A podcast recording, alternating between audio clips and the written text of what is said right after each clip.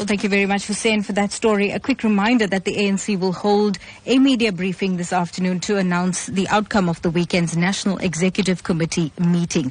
Tensions flared up once again when the party's policy guru, Joel Netshitenzhe, tabled a motion for the recall of President Jacob Zuma as head of state.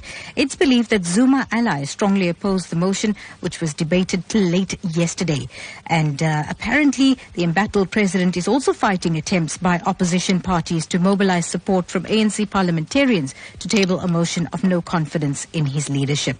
Well, the meeting follows growing calls for Zuma to step down after his controversial cabinet reshuffle in March, which resulted in two ratings agencies downgrading the country to junk status. It's believed that Zuma has threatened the ANC NEC not to push him too far.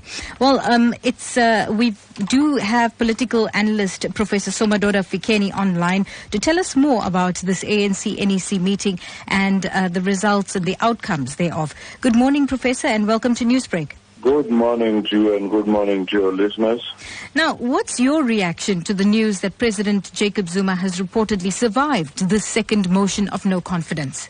This is what we expected because NEC is a divided entity and as such, whilst the president is there and is still the president of the ANC and government, he will use both powers and uh, both levers of power to make sure that uh, such motions do not work out because the NEC itself is divided. So, uh, uh, Professor, many South Africans are asking on social media if this indicates that there is a problem with the party, not the person. Is that what you're saying? That's precisely the point. For some time, ANC has been a divided entity without being able to resolve any issues, but many often it would cover up and it would should present a defense for their actions. In your view, do you think that the ANC has taken the decision to retain Zuma as party president in order to prevent the two centers of power, as was apparent after the party's 56th national conference in 2007, when Mbeki was ousted and Zuma voted in? Well, I do think that one, they are wary of repeating the same situation because they may think that this may lead to the split of the party down the middle, but at the same time, uh, not doing anything about the investigation or about recalling the president is damaging the brand of the ANC irreparably, such that they may struggle to find their feet again in the political terrain. So let's set the cat among the pigeons here. Do you think uh, the ANC is making opposition parties' tasks a little easier?